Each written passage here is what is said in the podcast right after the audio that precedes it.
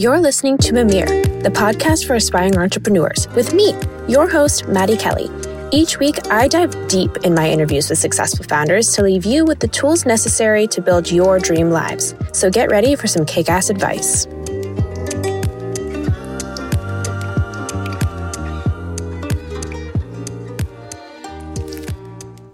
Hello, friends, and welcome back to Mimir. I have got a jam packed episode for you today. I'm sitting down with Lucy Wahl, who is a professional freaking organizer. It was truly a dream getting to chat with her about all things organization.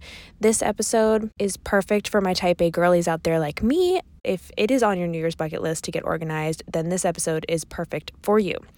Lucy's giving you guys a crash course in getting organized both personally and professionally. And through our conversation, we kind of discover that getting your shit organized is more than just putting your stuff away in bins. Getting organized realigns how you think and interact with the world. We're talking how to navigate tough conversations, why you procrastinate, how to stop avoiding your issues, and doing what you think you're supposed to be doing versus doing what you actually want to be doing. So, without further ado, let's dive in.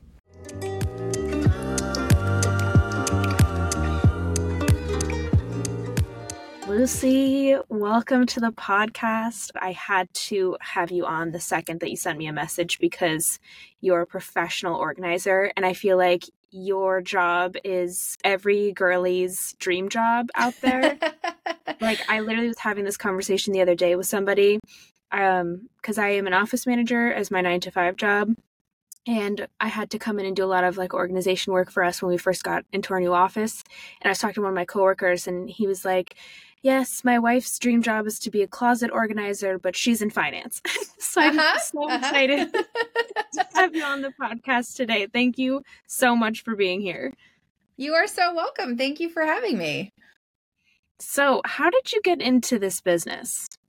Well, in a roundabout way, as you usually do when you're an entrepreneur. Um, I had a previous career. I was in nonprofit fundraising. Actually, I worked for a big university. Um, mm. And I did that for a few years and I was kind of getting impatient. Like it, it wasn't going fast enough for me. And it's like, what can I do to accelerate my career? I'll go get an MBA. So I did a two year full time MBA program, had an amazing time, learned a ton. You know, when you come from nonprofit, you're kind of behind the eight ball in terms of being in an MBA program. And so it was a really big learning curve for me, but really fun. And yeah. um, that was around the time the seed was planted for this because I knew I was behind the eight ball, but somehow I was keeping up. And I was like, why am I keeping up? Hmm, my apartment looks a lot different than my friends' apartments do. and so I graduate and I go back to interviewing to go back into nonprofit. And this the sector just did, didn't really understand what an MBA does for you. And it was basically like, you can have the same job you had before. You'll just be responsible for raising more money. And I was like, okay. Uh, I didn't do all this work to do the same thing. So, okay, well, now what do I do? And I never thought about being an entrepreneur before, but I had just finished this MBA program and all of the people sitting around me were starting companies left and right. And I was just like, I mean, if the guy sitting next to me doing the same work I'm doing can start a tech company, I surely can start a small business. Like, this is possible. Yes. So then it was, what am I going to do? And talk to family and friends. And they were all sort of like, well, you know, you're really organized. Like, that's a thing. And I was like, oh my God, I think that's it. I think that's my secret weapon that's let me keep up all this time. And that's why I was able to just get through this. And this is something I can really share. And as I was doing some some digging on like, is this an industry? Is this really a thing I can do? Who's out there? What's the competition? Um, at the time, this is actually almost 10 years ago. At the time, most home organizers were focused on like suburban living. So you're organizing for a stay at home mom who's got a bunch of kids and some space and like chaos. And that is great. And that service is very much needed that is not my life. It's not a life I've ever lived. It's not a life my friends live. I live in a city. I've lived in a city my whole adult life. Um, I've lived in tiny apartments. My friends live in weird apartments. Um, I live in San Francisco now. Our housing stock is old, weird, and strange. Wait, you're in San Francisco? yeah. We should have done this in person. Oh, oh man. Oh well. well, here here we are. As you know, the apartments yes. are small and weird here. And so I thought, okay, this is going to be my thing. I'm going to work for the people like me and my friends who are young and up and coming and trying to make stuff happen and in a small apartment, maybe with roommates, maybe with your you the person you're eventually going to marry, maybe you're starting your family and like life is crazy and you need some help getting that secret weapon on your side. So that is where it all started. So how did you land who was your first client? Like what what was that interaction like? So um I decided that I was just going to start talking to everybody that I met about what I wanted to do. This is before I did anything. I did not have a website, I did not have an LLC, I had nothing. Uh, but I just started talking to everybody because at the time I was unemployed. And so when people ask you, what do you do? And you're unemployed, like it's good to have something to talk about. yeah. So I just would tell everyone, this is what I'm going to do. And I was on a trip with my family and another woman I had never met before on the same trip. After a couple of days, she was like, you know what? I really need this. I think you have something here. When we get home, call me and I'll be your first client. And she was. I think this is such an important moment because like I had a period of time where I was unemployed and you're like feeling embarrassed about it and you don't know what yeah. to say when people are like, "Oh, what do you do for a living?" You almost like don't want to answer the question. Yeah. And I know so many other people who have experienced this and I think to your point, it's so important just to say like almost what you want to be doing instead and like not feeling embarrassed about your current situation because things change all the time and you never know what's going to happen next. And like for me, you know, I've books published, I have a blog, whatever. Like I could have said any of those things and I was just like embarrassed about it and I should have been. And then once I started my blog, I was like, oh yeah, I'm a content creator. And then like things started to flow a lot easier. So it's almost like speaking it into existence really helps. And I think even more so, it helps you practice for the moments when it really matters. Like because you were just talking to everybody that you met about it, it prepared you specifically, probably for your first client.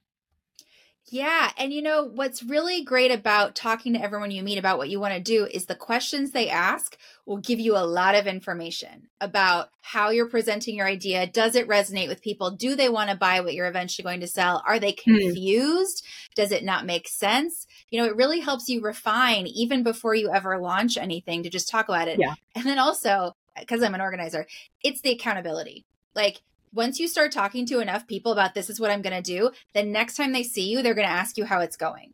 So yes. you have that like accountability built in about like, oh, I told the world I'm going to do this. I guess I have yes. to do it. yes. Yes, I am such I need I like I know for a fact that I need added accountability. That's just who I am as a person. Like growing up I needed my parents to be help me be accountable. In school I needed my teachers and professors to help me be accountable. And then now as an adult like especially if you are an an entrepreneur, you no longer have like a boss telling you what to do. Like that's all on you and you have to be on top of it and find ways to self motivate and it's like yes.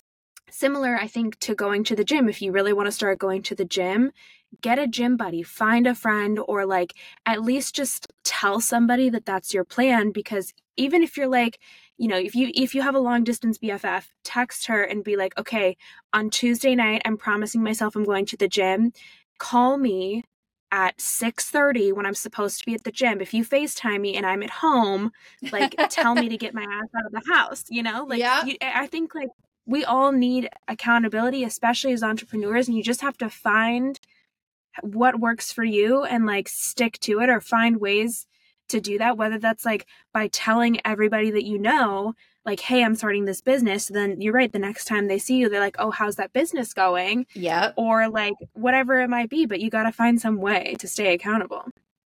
Yeah, and and that is one of the biggest challenges for me as well about being an entrepreneur. Like I'm organized, but I also like it's tough to stay motivated and and yes. to to work through all the things that you have to do to run a business. So yeah, it's it, it was practice from the from the jump in finding accountability.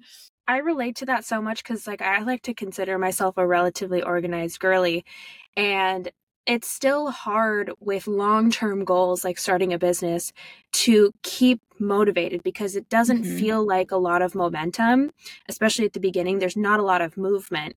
And so, so much of your time is spent being like, Am I doing the right thing? Am I doing enough? Is this working? Should I just quit? Like, I don't think that this is working. Nobody wants it. Like, all of these things are piling up. And you just have to keep moving through it and that doesn't happen unless you find a way to self motivate or like unless you really are passionate about the idea i just feel like it's never going to take off. Yeah yeah definitely.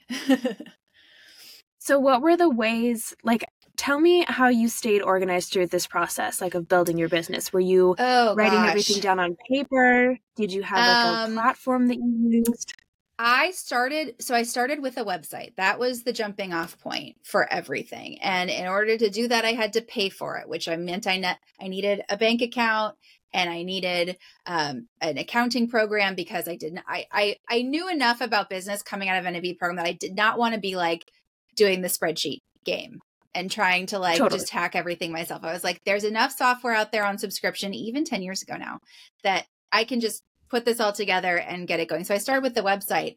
Um, and it was a lot of just like, I'm just going to do this and put the thing up and maybe it works, maybe it doesn't. And I think something that I always tell people is like, it's a long game, like you mentioned, and you won't know if the thing you're doing works or doesn't work for a while like there's a there's a time lag. So you just kind of have to pick what you're going to do and do it and then maybe in 6 months you revisit and go is this the right thing? Do i need to switch? Mm-hmm. like for example i started out and i had a squarespace website. I still have a squarespace website but i had my domain through godaddy.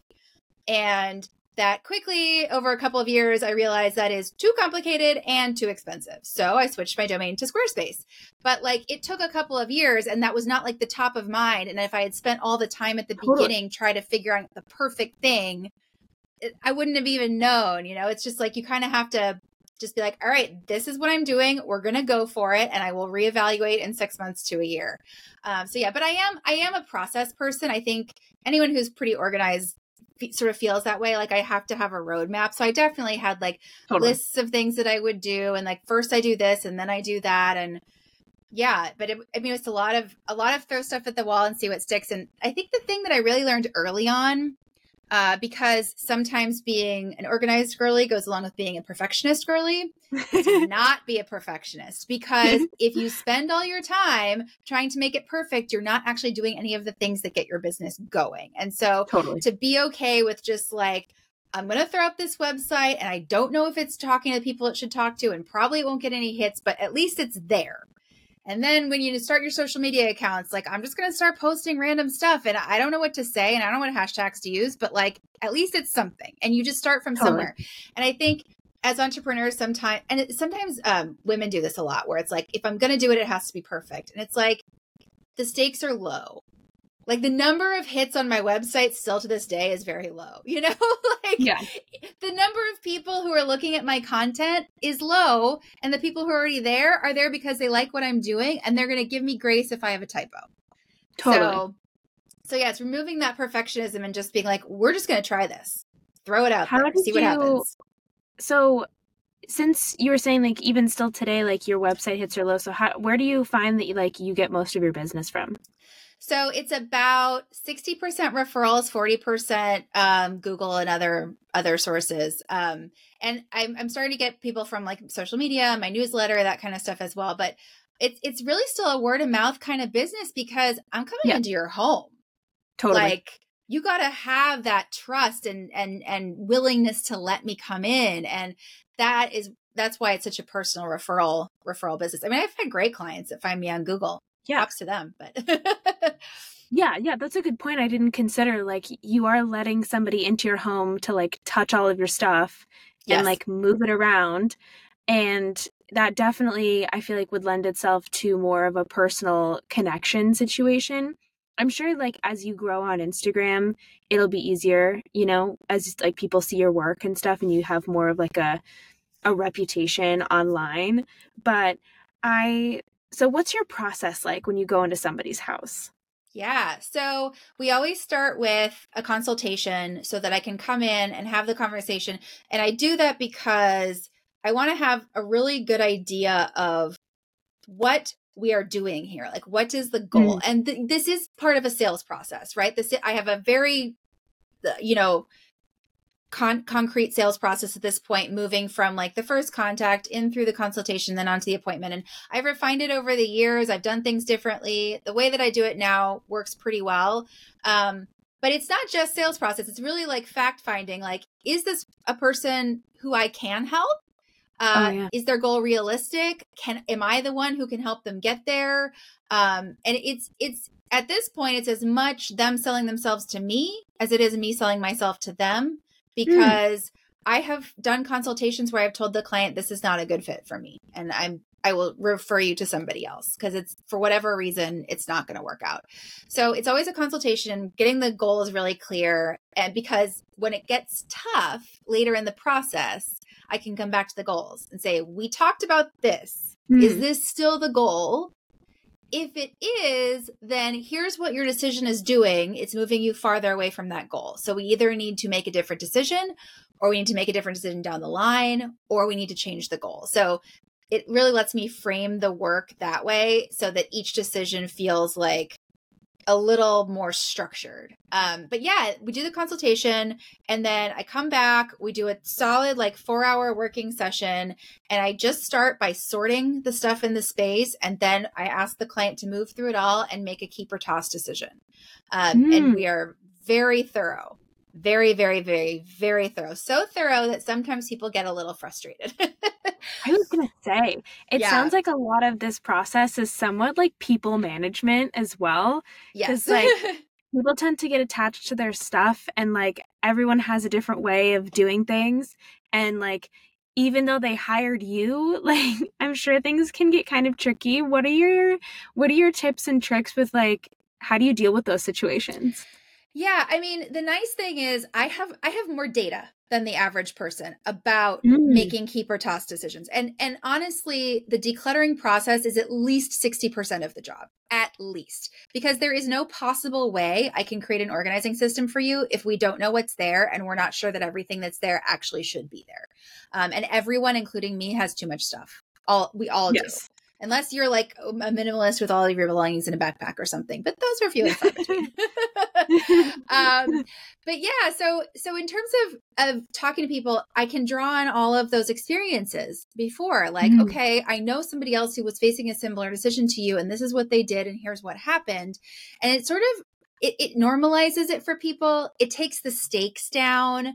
Um, mm. it make it helps people understand things in a little bit of different light. I do a lot of reframing so, um, for people, like for example, I do this with people sometimes who are very creative and have a lot of art supplies, and they don't want to give anything up because to a creative person, giving up some supplies means giving up a potential project, and that's really yeah. hard. And so, a couple ways I can reframe that. I can reframe that as how much time do you have for this kind of project? What other projects are in the queue? Okay, so which project in the queue are you going to replace with this idea? Yeah. And that's that's something that a lot of times creative people don't think about, but it's real. We only have a limited amount of time, and it, you, and once you think of the constraint as being an opportunity rather than pressure, then you can make good decisions. Like, oh my god, okay, I have this much time. How am I going to fill it with the most exciting projects that I can imagine? Instead of sort of letting yourself believe that the amount of time that you have is infinite and therefore the amount of projects you have to accumulate is infinite. Yes. Um, How did you get good at talking to people? Because I feel like your ability to be in a situation and like think almost strategically about how to get the client to the outcome that you and they want takes a lot of practice and like I'm sometimes the kind of person where when I'm cornered in a conversation or like I can sense things start to go awry, I like panic and I and then I'm like not thinking strategically and I've been trying to practice like to calm down in the moment and then like really think and process. So like is this something that you've been practicing for a long time or like how did you get good at this? I mean it's it's just practice and I will say that my I'm still working on it especially actually in an interview context because I get so excited I want to talk but I have to listen Like I have to step back, I have to listen, and I have to reflect back that I have listened, right? I have to mm. reframe to the client. I heard you say this. This makes sense to me. Okay, let's think about this this other piece of it that you may not have considered and how does that fit in as opposed to trying to like get to the point because I'm a very get to the point kind of girl in my in my life and in any other context I operate that are more like business where like we're just trying to bottom line it and move on. In organizing, you cannot bottom line it and move on unless that's their vibe. Um, so mm. it's really it's really about listening and reflecting back and then going, okay, based on what I heard you say, here's what we should consider. Um, yeah, but it's it's absolutely still a work in progress. I mean, sometimes sometimes I start to find myself getting frustrated, and then I go, wait a minute, this is even about me. This is about the client. Like I need. It doesn't matter what I think, really. Like they're they're here yeah. for my expertise, but they're not here for my opinion. I think that's such a good trait. And I think like you hit on a really good point that I think all entrepreneurs should pay attention to is to in order to be a good talker, you have to be a good listener. And like as an entrepreneur, if you have an idea that you're trying to take to market, you're listening, you're trying you have to first talk to the market, but you have to listen to what they're saying in order to keep moving forward. And similar with like investors, you have to talk to them and you have to get them into your idea, but at the same time like you have to listen to what they want to invest in. Not all not a, not every investor is the same and not every single one of them is coming to a meeting ready to invest in your product. And so while you do have to talk to them it's also interesting for you to listen and make sure that they're a good fit. And it's like truly i think the best way to be like a great entrepreneur is to be a, the best listener in the room. That's the person that'll pick up on individ like on unicorn ideas or like they'll hear a problem point and be like oh i can solve that you know? And i think yeah almost like the best listeners are the best problem solvers because they can really identify problems and then like you can come up with a solution much easier. Yeah. Yeah absolutely. It, it, it truly is all about listening and and and depersonalizing. I mean that it, mm. a lot of people who say they want to really get into into home organizing they they love doing it themselves and they want to project what they want onto the clients. And that does mm. not work. Like i can't do in a client's home what i would do in my home. It will not work for them.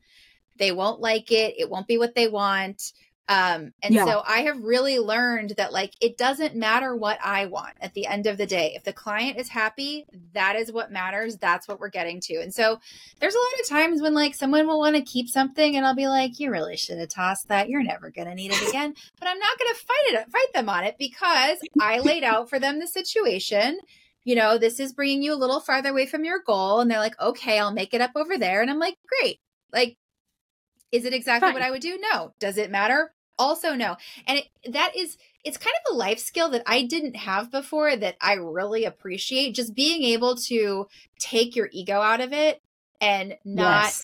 take everything so personally just be like well that's the decision that you made and now i will continue on with my job. And it it just makes handling any kind of feedback or criticism or even you know disagreement with what you do to be a lot easier because i'm like well okay that's fine doesn't yes. change what I'm going to do. Yes. Oh my God. I employ this in my personal life on a regular basis. Like, without that particular skill set, I would be a much less effective human being. I would be yeah. like on edge all the time. You would not want to hang out with me because I'm always like, it's like walking on eggshells. You never know when someone like that is going to pop. And I used to be that way. And mm-hmm. it wasn't until I I started being the same way where I was like, well, okay, well, here's here's how this is going to go. Here's how the decision that i'm going to make. I'm going to respect whatever choice you make in this scenario but like i'm still going to do what's best for me and you're like it's fine. If you want to do something else that's totally your thing. Like it doesn't affect me at all. And it's amazing to see that like applied in business because i haven't I haven't been confronted with that yet, but I am sure that I will. And I look forward to that becoming like a part of my routine with work. How did you how what what advice would you give to people who are like experiencing this for the first time or listening and they're like, "Ah, I really got to set like better boundaries around that." How do you, what advice would you give them? I think it's keeping the goal in mind. So for mm. me, I, I know what the client's goal is. And so then it's not about is each decision correct according to me, but am I delivering the product that I promised, which mm. is achieving the goal? And that, and then that also takes like my wants out of it because it's just like it's what they want and I have expertise that I can bring. So I can say to somebody, you know, if you keep these things, we're not going to have space for this other thing. Mm. And it's not, and that's not a question of, I think you should keep, not keep these things, right? Those are two different things. It just takes my ego right out of it. And honestly, if you can do this in a business context, it will be a superpower because a lot of people are bad at this. Uh, look around the next boardroom you're in. Men are bad at this. They totally. take everything very personally and yes. they get away with people not thinking that they do because that is considered to be a female thing. So yeah. if you are a woman and you can just like stay cool, not take it personally, not to say like put up with people being terrible to you, but just like totally. if if you can make it all about the project and the goal and not about what you want individually, it will be a superpower. Yeah, like disclaimer, you're right. This is not a scenario in which somebody is like being outwardly rude or like not being a good worker. Exactly. It's more about exactly in a room full of other egos, how do you most effectively navigate around everybody's opinions to get to the end goal? Like, as an office manager, I experience this on a regular basis where, like, I get so many opinions, and it took me like first two days to realize that a lot of my job is just filtering opinions and being like, okay, like which ones do we think will actually get us to our end goal of this, this, and this? And then like you're just fielding that all day long and yeah like uh, still people come up to me like oh like why don't we have this? And i'm just sort of like well you know like our budget only allows for this and because i know as a team we love all of these things i think that we should better allocate our funds in this direction so then that way we're all enjoying these aspects of coming into the office every day as opposed to me being like oh i don't have a choice you know or something right. like that or oh this person hates me because i'm not giving them what they want yes. or like oh i'm bad at my job because i didn't make sure that everybody gets what they want yeah yes Exactly.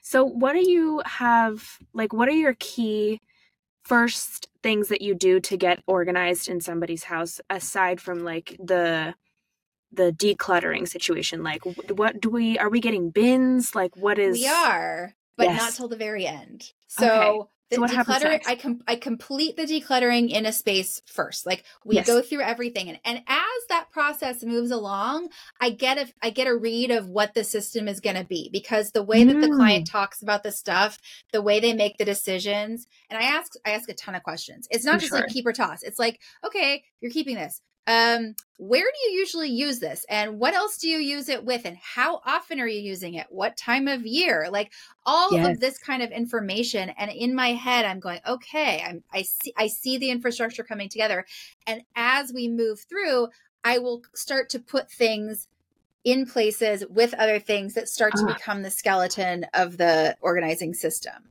so by the time we finish decluttering it's almost there except for the containers and the labels. Yes. Like you have a mental roadmap of where things yeah. are going to go and then all that's left is to build like the physical infrastructure around it. Exactly. This is the most satisfying conversation I have ever had in my entire life and I Oh my god. fully living for this. Amazing. so eh, so for example like Okay, let me give you an example. Yep. Under my sink in my bathroom right now is a hot mess. Okay. I have, as a girl, I'm sure you know, I have like a million hair products. I yes. have all my makeup and all my skincare all under the sink. And right now I have like two drawers right on top of each other. And then I have two like carousel style Yep. Tupperwares, containers. Little, little uh, lazy Susan with with compartments. Yes. Yeah. Yes. And it's fine, but I feel like it's not necessarily working for me. What would you suggest that I do to maybe fix it? Yeah. So if I were working on that kind of project, I by the way, I love organizing bathrooms. I know that's weird, but like skincare, makeup, hair care, like I'm into it. And the the other organizer on my team, she is absolutely a makeup junkie. So both of us are like, ooh, bathrooms, yay. Yeah. Whereas yeah. like other organizers are like, ew, gross bathrooms. Um, yes. But yeah, so what I would do is we'd be pulling everything out from under your sink. We'd be sorting it by category. The first thing I do is check for expiration dates. It Ooh. is surprising how quickly makeup and skincare expire. And they won't necessarily, well, this that's not true. For medication, it won't necessarily hurt you. It just may not work as well, which like when you're going for the Advil because you really need it, you want it to work. So um, but with skincare, if it goes off, it can actually give you a reaction. Same with makeup. So it right. is very important to discard expired makeup. Um You're literally gonna go home and check everything. Yeah. And it's hard with makeup and skincare. They they try to make it difficult to figure out what the expiration is. Right. But the, the thing with makeup too is like if it's liquid, if there's any separation, okay. Buy. If it okay. smells funny, buy. If the if powder, like if it's got that like hard pan, you can use some tape and take the hard pan off. But if it's like texture has changed, goodbye. Mm-hmm. Um, mascara is every three to six months. I do every six because I don't wear makeup every day. Yeah. But if you're a daily mascara wearer every three months, you got to switch that out because eyes are gross. yeah, oh yeah I know, and and okay. and this this makes you start thinking maybe I should do the drugstore mascara because that's often. yeah. Um, but yeah, so we would take everything out. We would sort it into categories. We would check for expiration dates, and then you and I would be having a conversation about what you're using on the daily, mm-hmm. because mm-hmm. what you're using on the daily needs to be the most accessible. And yes. and people have different perspectives when it comes to makeup and skincare. Some people are like shoppers and like every day it's like, ooh, I like that bottle and I like that color. And then some people are like, this is my routine. I that's just me. do the routine. That's it. And so then I can sort of go, okay, like here's how much you have for daily. Mm. Here's how much you have for like not not all the time, like the masks and like the weird color of yes. lipstick you only wear twice a year, or whatever. Literally. And then you have the back stock. And a lot of people's trouble with bathrooms is because the current use product gets mixed in with the backstock. And yes. then it just goes crazy. Um, so I like to really have separate areas for storing backstock. I like this for makeup and skincare. I like this for paper products. I like this for food. Like separating your current stock from your backstock yes. can really make a difference. And putting the backstock in somewhere that's like not terribly accessible is fine because then you know before I pull up Amazon or Sephora or whatever, I'm going to go check my back stock and make sure I don't have more. I think that's such an a useful tip because like anytime I go grocery shopping, I look in my pantry and my pantry looks full, but it's full of stuff that I like never eat on a regular basis. It's full of like just in case soup, I, which I don't even know why I have that because it's not like the apocalypse is coming and I'm not going to have anything. We already did that. That's over. Soup. I know. I'm like, why do I have? Why do I have emergency soup? I don't need it. yeah. If I were to put it in a back stock, it would be so much easier to see exactly what I do need and what I don't need, and exactly like what I'm consuming on a regular basis. And then that would allow me to make decisions. Be like, oh well you know, I'm really never eating X, Y, or Z. I could probably donate that instead and get it and get it out of the house. Yeah. Yeah, it's it's uh, it's funny. Like bathrooms and and pantries are very similar in terms of strategy. It's sort, get rid of expired stuff, separate current use and backstock. Like very very similar. But yeah, I mean for for the for the skincare and makeup junkies, it's it can be it can be eye opening how much backstock you have once you once you get it organized for sure. If this episode has got you in the mood to get your shit together, then I have the perfect tool for you. You've probably heard me mention that I recently switched my physical planner to a digital planner, and I am obsessed. Using Notion software to keep all of my things in one place has been a total game changer. From my daily habit tracking to my 9 to 5 projects to every single piece of content that goes up from Mimir, it's all in Notion. If you're like me and you have random ideas when you're at the gym or on a walk, you'll also love Notion. It's just so easy to open the app and write them down in my Notion before I forget them. I love the flexibility that Notion provides. Also, I can completely customize everything so it's all cute and on brand. And generally, I just love how easy it is to use. So, if you're ready to upgrade your life, head to the link in the show notes to get Notion today. So, how do you stay organized like on a daily basis? Do you have a planner or something that helps you keep track of your daily tasks? I do not have a planner. I use a combination of Google Calendar and Evernote. to oh, organize okay, my daily life. Um, I do, I write down some things, but I tend to only handwrite things that are for my personal life. And I yeah. keep personal and professional pretty separate. I work on them mm-hmm. back and forth during the day because I get to work from home. That's the fun thing about being an entrepreneur. But to keep it straight in my head, I have I have them separate. So I have separate email accounts, separate calendars, separate Evernote accounts, even. Yeah. Um, and sometimes I'll like handwrite a list just for like today. I feel like I'm going to do this, but for me, being able to add to it on the fly is key because I'll be yeah. at a client's home and my organizer and I have a whole system of how we take notes on projects um, and how we sort of ass- assign each other tasks, assign the client tasks. And so being able to do it on the fly is key. If I had to write it down and then come home and put it into an email or something, that's where things get lost. Um, yeah. And actually, that's why I started using Evernote for my business. Was uh, when I first hired my organizer, we were doing everything on email, and there were some things that almost fell through the cracks. I was like, "Oh, this is not okay. Like, I really need yeah. to get a handle on this."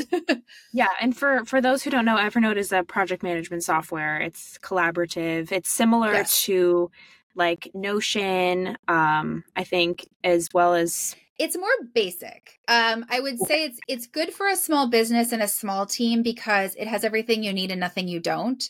Mm. Um, but it doesn't do a lot of the automatic stuff that like an Asana or a Trello does, and it doesn't okay. store things in sort of like a more like interactive way, like a Basecamp does. Um, but I looked at all of those, and for my needs, which are truly quite custom and also small scale, just like so yeah. small scale, like Evernote made the most sense for me. Yeah, I the reason I ask is because I've always been like a planner person in some way, shape, or form, and I just recently switched to Notion, and okay. I'm using this template and to keep track of like projects and then everything automatically updates in a calendar view as well and like Amazing. it will populate in every single day if i go into like my day like what my schedule looks like what like projects i have what outstanding tasks i have and then i can just click and drag to what i want to do that day which works so stunningly yeah and it's been such a weird thing because I've always been like a very physical person and I've always had like a physical planner. But now switching to digital has been so nice because I'm not carrying like 400 different things in my backpack anymore. Like I don't have my physical planner, my like notebook, and, and then also like having to transfer all of those things also to my like Apple Calendar or my Google Calendar for work. Like literally everything is in one place. And anytime I have to make like a quick note when I'm like on the treadmill and I'm like, oh, I just had an idea, I just whip out my phone and I can add it directly into the project that it is related to. And it's so, it's so satisfying. Yes. It's just truly wonderful. I I know the feeling. Um, I the task management in Evernote has been a game changer for me. Like assign yeah. it to the right person, give it a due date, and suddenly oh. way more is getting done than I ever thought possible. Because yes. I think the thing that sometimes you don't realize as an entrepreneur at first is that things take time and if you don't set aside the time for them they don't get done. And if you have just a long to-do list with nothing attached to it it's really hard to actually get those things done. Whereas if it's like okay this is the time of the day on this day of the week where this thing is getting done suddenly it's going to get done. Yeah and i think also too i'm slowly realizing as an entrepreneur like I now have the space and platform to put everything that's in my head out of my head. And I start to realize how much actually goes into making like just my podcast work. Like each episode has so much that goes into it. And like I never realized exactly how much I was putting into each episode until the other day when I literally had it all written out in front of me in task form. And I was like, oh my God, like it's way more than you think it's going to be but having it all out there makes it so much easier to take care of and like to your point work gets done like today i was just whipping through my to-do list and it was fantastic and it felt so good and i am truly hoping that this episode inspires at least one individual to get their shit together yes! and like use that planner and like get organized and like I'm literally going to go home and like go through my cabinets and really start to like think through how everything is done. And like, I love talking about this kind of stuff because I am just like this. My mom is such like a type A psycho everything is labeled in our house like literally even our light switches are labeled so we know like what light turns on where. Sometimes you need that. Oh god it's wonderful. I'm i truly attribute my success in my current role because of my mom and like how she does things and how she taught me to do them and like when i moved into my apartment in san francisco here it is a smaller space. I came from china. I was working abroad and like what we can afford in china with the rent that we pay here, I had a three bedroom apartment yeah. in China. and then moving into a one bedroom, like, not that I had a ton of stuff, but it did, you do have to think about like storage optimization, particularly in the city. We don't, most apartments don't have closet space like at all. And you have to yeah, get super no. creative. And like that was one thing that she came in and she was like, all right, here's where this is going. And, and that's how this is going. And like, so I just am also curious to know like have you always been this way? Like did you have was your mom this way or like have it you always just been a super dad. type A? Your it dad? was my dad. Amazing. Yeah, he is really organized. He was always the one that was like making us, you know, make our beds and fold up our towel after our showers and like put away our toys. Like in my house growing up, once you're done playing with a toy, it gets put away. Like even yes. like a Lego build. He's like, "Well, we can yes. admire it for a couple of hours and then you break it down and you put it away." Oh my god. Oh it's oh pretty God. hardcore. But that's you, know, you you grow up and you're like, well, this is normal. Everybody lives this way, right? And then you start to grow up and meet people, and you're like, oh, that is in fact not normal. yeah. But I but I think the thing that that you touched on that I do want to come back to really quickly is like, yeah, how much you're holding in your head. Yes. People are trying to hold in their head everything that they need to do. Yes. And I don't know why people think that that is something that they should even try to do. Like, I, there's there's too many things. I mean, and I have clients who are young moms and like trying to keep oh. track of kids stuff and house stuff and still working a full-time job. Eh, like wow. oh my god, like it's it's too much and they and they somehow feel like they've failed if they can't just keep track of it easy breezy on the fly. And I'm like, "No. That is not how the human brains work brain works. We have too much stuff in our in our modern lives to ever think that we can keep track of them as using like a program or a planner, whatever your vibe is, yeah. is not cheating. I, I, yeah, it, it will help your mental health so much to be able to just get yes. it out of your head, get it on paper, and then you can actually make a plan and actually do the things that are stressing you out, as opposed to just yes. being like, I know I have to be doing something, but I'm not sure quite what or how. I feel physically lighter after like brain dumping and yeah. getting out all the things that are on my mind, whether those are tasks that I have to do or ideas that I have. Like, all of it has to come out of my head because otherwise it's like so noisy up here. Yes. And I can't hear like what's important because everything just is talking at the same time. And until it's like all out on paper, then it's quiet and it's like then you're yes. like i feel physically lighter i can i can go about my day and actually like do those things instead of staying in like it's almost like analysis paralysis where you're just yes. stuck in this like storm of stuff that you have to do and like i i never thought about it in terms of business until just recently because i've always thought about it in terms of like personal thoughts like journaling for example was something that i did for a really really long time and i encourage a lot of people who experience anxiety or have like emotional trouble to journal on a regular basis until you feel like you don't have to anymore because like truly once you get in the habit of it it does just get it gets all the noise out of your head. And then you can really like think clearly and you feel like a person again. Yeah Yeah, I I don't know how people do it honestly not with without to-do lists and calendars and stuff like that. I just I I don't know how people function it. And I've had many clients for whom I have to say like you should consider some form of task list because you can't remember all this stuff. Like and in and that is how the stuff that doesn't seem urgent but is actually kind of key to life going smoothly falls through the cracks when people don't have any task management. Mm. So that's how like the dry cleaning never gets taken and like mm. the repair person never gets called and like all of that stuff that like you got to do as an adult but you don't want to and therefore you just keep not doing if you don't have a system to deal with it. Yeah, and I think it's all about making the system really fun. Like that really helps me. I have a whiteboard in my house and I love to like decorate it for each month and do it very differently and like that's where like a lot of those like personal things come into play, like goals, habits, or like, yeah, reminder to pick up the dry cleaning. And like also my digital planning system and like task management, project management, whatever you want to call it, is all like branded how I like it. So I jump on and it's like cute, bright colors and like the icons are cute and like everything feels exciting to use. And I think that's such an important part. It's, similar to me like with exercise. You got to find what you jive with. You got to find what excites you because otherwise you're never going to show up for the thing. Yeah.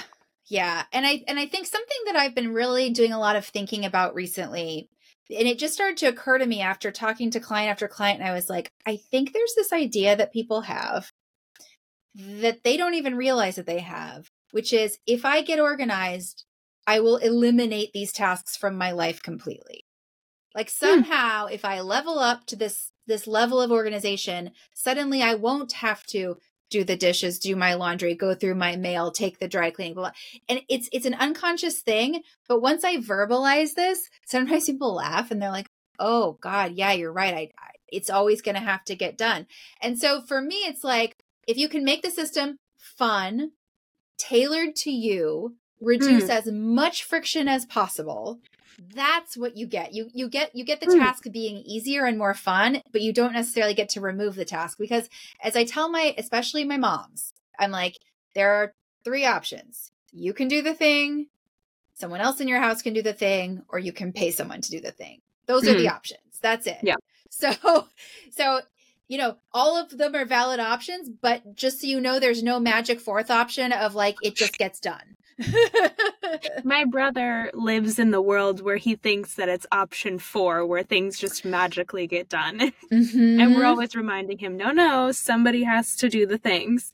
But I, I find that so interesting that people use like getting organized as almost an escape from having to do the other tasks or things that they don't want to do. And I wonder why. Like, where does that come from? I don't know why, but I do think that there's eh, there's something about our culture that's like I can get to the thing and it's done instead of like daily small things that add up to a lot. And with a lot of the things that make our lives wonderful and long and happy, like exercise, nutrition, an organized home, those are things that are done daily and incrementally. And that is not sexy to us. Totally. We like a reveal. We we like a before and after.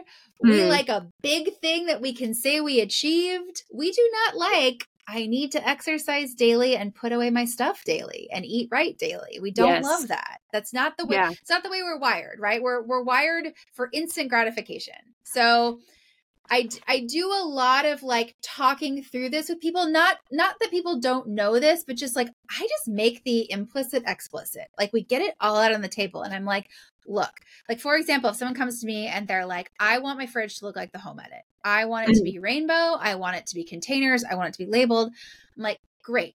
I can do that for you. Before we do that we need to talk about what it's going to take for you to maintain that. Because totally.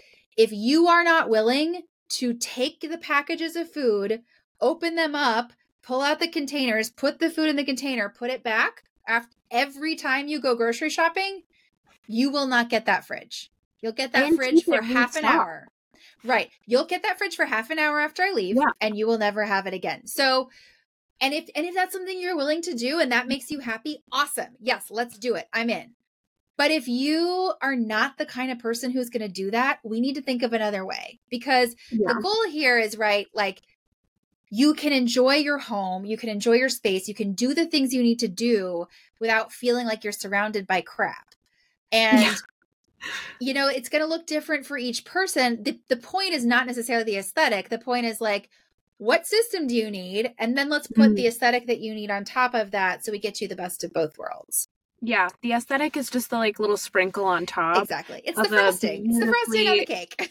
yeah, of a beautifully curated system that allows you to live an easier and like mentally lighter life. It's not like the reason that we go into it. It might be a lot of people's reason. Yeah. But I think that is again like the instant gratification of seeing it done, but not again being able to maintain it. And like, we, I think this is such a wonderful point. Like, I'm always thinking about the instant gratification because it's so easy for me to go home after this interview and like hang out with my cat and like, you know, feel comfy in my sweatpants as opposed to like taking just like the 45 minutes it's going to take me to do my workout mm-hmm. in my office building downstairs and then go home and enjoy my cat and it's like it's so hard and it's this is almost like coming full circle again for us to say like it's so hard to see like the long term momentum. It's so similar to building a business where you're like you're not seeing any of the movement until like you get to that point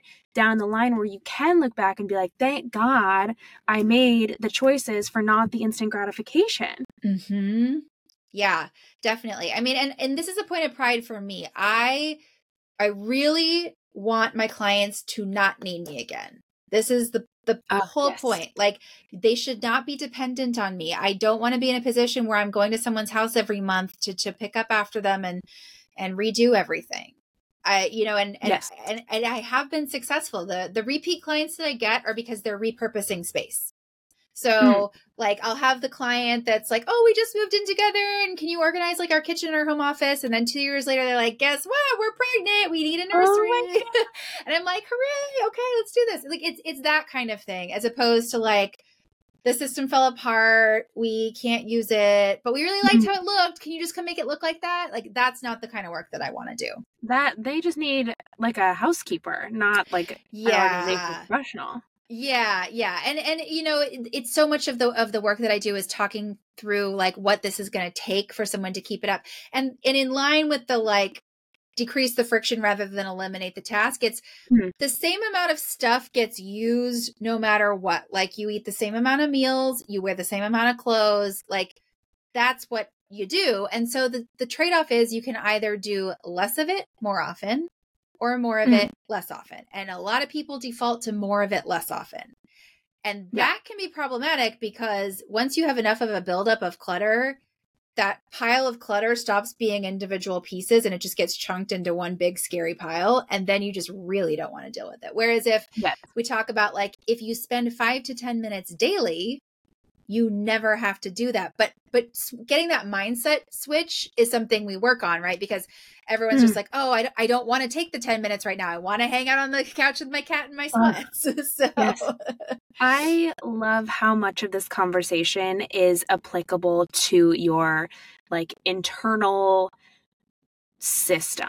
Like whatever system you've got working in your mind and your soul like so many of these takeaways that you're giving should be applied to your emotional state. Like, in the same way as like if you have an issue in your life that you don't want to deal with it starts as a very small issue but if you don't deal with it it eventually mm-hmm. becomes a big scary pile that you super don't want to look at and then like yep. things just escalate from there until you're literally forced to deal with the big scary pile and i just feel like this is such a fun conversation because it's it's like meta like there's so many levels to our yeah, conversation right now there really are and that is why i'm so passionate about organizing and helping people mm. get organized because it affects so much of your life like people sometimes tease me they're like oh you're like a therapist i'm like well i am not a therapist so let's be very clear about that but there's something about the process of getting your space in order that sort of realigns how you think and interact mm. with the mm. world and it can be the beginning of a lot of other good things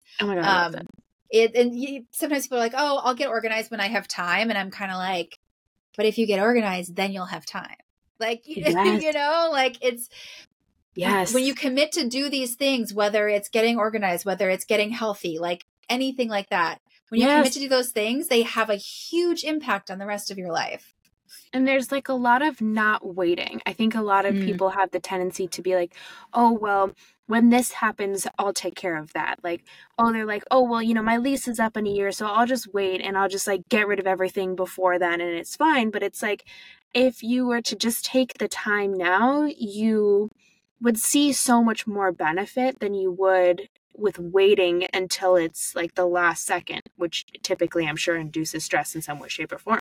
Yeah, my my big thing, I think, like there's so many things that doing this work has has taught me. Like it's been way better for me than it's been for my clients. Honestly, I've learned so much. But the big thing that I've realized is like being present is the hardest thing to do. And it's mm. the biggest thing you can do to make life better. And for me, it's helping people be present in their space. So I hear a lot mm. of like, oh, I will organize when I buy my house, when I buy my first mm. house or when I buy my first condo, or I will organize when I move in with my significant other. And, and it's like, you don't know how long that's going to be necessarily. It could be six months, it could be five years. And then you've spent five solid years of like some of the most active years of your life waiting. Yeah. Like that's to me, that is kind of tragic. Like, yes. what a waste of your potential, of your time. Like, there's there's nothing that's more obvious to me than that we have such limited time. It is the only non-renewable resource. Like anything you can do to make the best, not like to maximize or optimize. I'm not like that worried about that, but to make the best of your time to to yeah. know that like the time that you have is being spent in a way that feels aligned with you and it's not spent stressing or waiting. Yes when anybody ever tells me like if i'm asking like oh you know what's your passion? or just that i'm asking about anything from anyone and they're always like they bring up this concept of like oh well when this happens i will do x y or z. Yeah. my mind is immediately like we are not only in different places in life but like we are fundamentally thinking differently. Because mm-hmm. to your point i'm like that you're blocked. Like you're creating you're in some way shape or form you have some limiting beliefs that you need to address in order to work through and move past. And like there's so much waiting for you on the other side. All you have to do is take that first step. Yes. There's so much that you that you can't even imagine. And if you're not available for the opportunity mm-hmm. it won't come. You know like this if, if it's like okay I'm, I, I'm, gonna do, yeah. i'm gonna do this when i buy a house like maybe if you did this, then buying a house would be closer, or maybe it would be a house in a different city, or maybe it would be a cool, cool like condo or like tiny house or something. You don't, you never know what's going to happen, and trying mm-hmm. to predict it can just really slow you down in yeah. ways that you don't even realize. This is the key that I try consistently to express to people is that things are almost always better than you can imagine and to try to define what you want out of a future experience so strictly really just takes out the possibilities of things being better than you could have ever imagined. And everyone's best case scenario is for things to be better than they could have imagined. And so if you start thinking about life as like, you know, okay, for example, somebody who wants to become an entrepreneur but has been afraid to take the leap because of whatever reason, it's like if you simply make the first step and you're not saying like okay i want to be an entrepreneur which means that i'm starting this business which is which i want i think means being a, a tech startup like i want to be an entrepreneur that does x y or z that is already like limiting your thought process like for mm-hmm. for you right like you went and got an MBA and you never would have thought that you would be a professional organizer but because never. you just took it one step at a time and you followed like what brought you joy and where your strengths were that's how you ended up here which is i assume better than you could have imagined oh my god it's it's amazing i mean i remember i remember being in my MBA program. And like the whole point of being in an MBA program is to get a job, right? And so we just, they were just telling us mm-hmm. all you have to be doing is networking, just network, network, network. And I found it horribly awkward because I was like, I'm standing in this room with my stupid little name tag on, trying to sell people on the idea of hiring me. And I didn't even know what I wanted to be hired to do necessarily. And most yes. of the people I was networking with were not a nonprofit, which is what I was trying to do. So it was just, I found it very difficult Mm. The second I came up with the idea of this business and started talking about it, I can network up a storm. I can talk to yeah. anyone. I'm just like, let me tell you about this thing that I am so passionate about and I think it's going to change your life. It's natural. And, and, it, and it's natural and it feels right. And then that just opens everything up. Yes. Um, so yeah, it's it, it, if if you find it hard to do certain things because it's like, well, I'm going in this in this progression that I think I'm supposed to do and it's feeling really hard, maybe that's not the direction you're supposed to be going. Maybe there's another way. That's that another key word that you highlighted that I think a lot of people use is like what you're supposed to be doing, which is often not what you're meant to be doing. And yeah. there's a reason why it feels weird. I had a very similar path where I was always trying to do what I thought I was supposed to be doing. And I did those things so well. I was like playing the game until it just wasn't working anymore. And like, I'm such a stubborn person that I tried to push through it, but I'm like, I had to eventually stop. And it's why I ended up taking a year off from my jobs is between jobs is because like a it, it, it just wasn't coming like there were no opportunities coming to me.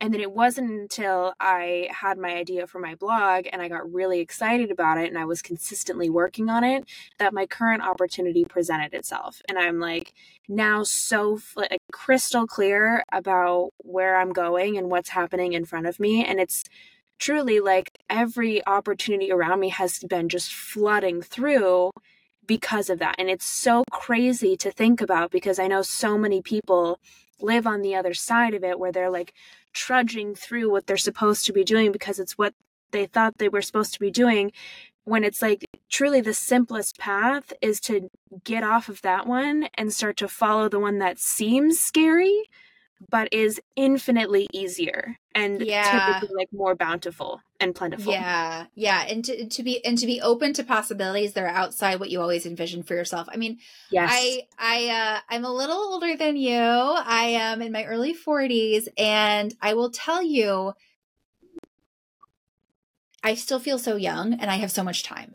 And I think a lot of what people feel about what I'm supposed to do is because it's like, I am going to run out of time. I am going to run out of time mm. to get the job, meet the person, have the kids, buy the house. I'm going to run out of time. So I got to do it. And I'm like, okay, yeah. the kids thing is pretty much a closed deal for me, but, but everything else I could still do, you know, like it, yeah, there, there are certainly realities, but you know, you have more time, uh, more time than you think. Like we have so little time, but we have more time than we think. And, and not setting those arbitrary deadlines can really open up some more possibilities of like, you know, maybe I'm going on a left turn here and I don't know where it's going to take me, yes. but it feels like a good idea. Like whenever I get a um, a connection to somebody where they're like, you should talk to this person. Mm-hmm. I think mm-hmm. you have a lot in common. I always say yes if like I the person who's referring me, I trust them because yeah. it can lead you down so many cool paths. Like this just happened to me recently. I'm going to be joining a nonprofit board because a friend of mine talked to a woman on an airplane and was like, I think you should meet this person. Oh my God. Like, and and if you're and if you're so focused on like my next goal is that I will in my case, my next goal is I will hire another organizer and they will be employed full time.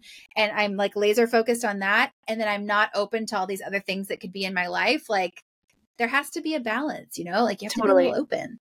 Yeah, totally. And time is funny, you know, like I have had months in my life that feel like years or years in my life that feel like months. And it's like time seems constraining, but really there's so much that can happen in a short period of time that it's like it kind of just depends on how you count those moments like whether you were like yep that was two months of my life that i had five years worth of accomplishments in and you mm-hmm. can you know take with that what you will or you can live in the opposite mindset which is that of like the opposite of abundance where you're like i have none of it. Yeah. Yeah. Yeah. It's it's it's so interesting to to look back and think like where I am now, I could never have imagined 10 years ago. And I probably couldn't even have imagined five years ago. And, yes. and so much has changed along those points. But day to day, week to week, month to month, sometimes it feels like I'm just like banging my head against a wall and not getting anywhere. And then all of a sudden you pop your head up and you're like, oh, wait, I did get somewhere. It just took a little while. Yeah. And it's just about patience and like enjoying the ride. Mm-hmm. For sure. Well, I think that's a perfect place for us to close. Lucy, this has been such a wonderful conversation. I have enjoyed myself immensely, and I would love for you to tell the people where they can find you. Absolutely. Thank you so much. I also had such a great time having this conversation yes. with you. Thank you so much. Um, yeah, so the best place to find me is my website and social media. Website is lmwedits.com and at lmwedits on all the socials. I am most active on Instagram and threads and also a little bit on YouTube. I'm going to tell everybody I know about you, especially oh. my friends in San Francisco, because I personally may need your services at some point, and my sister-in-law is bringing um about our second, our, our my first niece and you know their second child. So she might, I know she will need some assistance potentially. Yeah, so I'm gonna, yeah, I'm awesome. gonna point you in that direction. Awesome, well, thank you. Thank so you so much again. I really appreciate it. Thank you. All the links to Lucy's social and website are in the show notes. If you want more from me and Mimir, follow me on Instagram at Mimir the podcast and also on TikTok. I have a YouTube channel under Maddie Kelly if you want to watch the podcast and stay up to date with my life. You can also connect with me on Instagram or check out my website, mimir.ink, for my contact info, partnership opportunities, and key takeaways on all the episodes. If you want to be featured in the Check the Review series on the podcast, comment your question in the reviews and I will answer them at the end of the episodes. See you guys next week.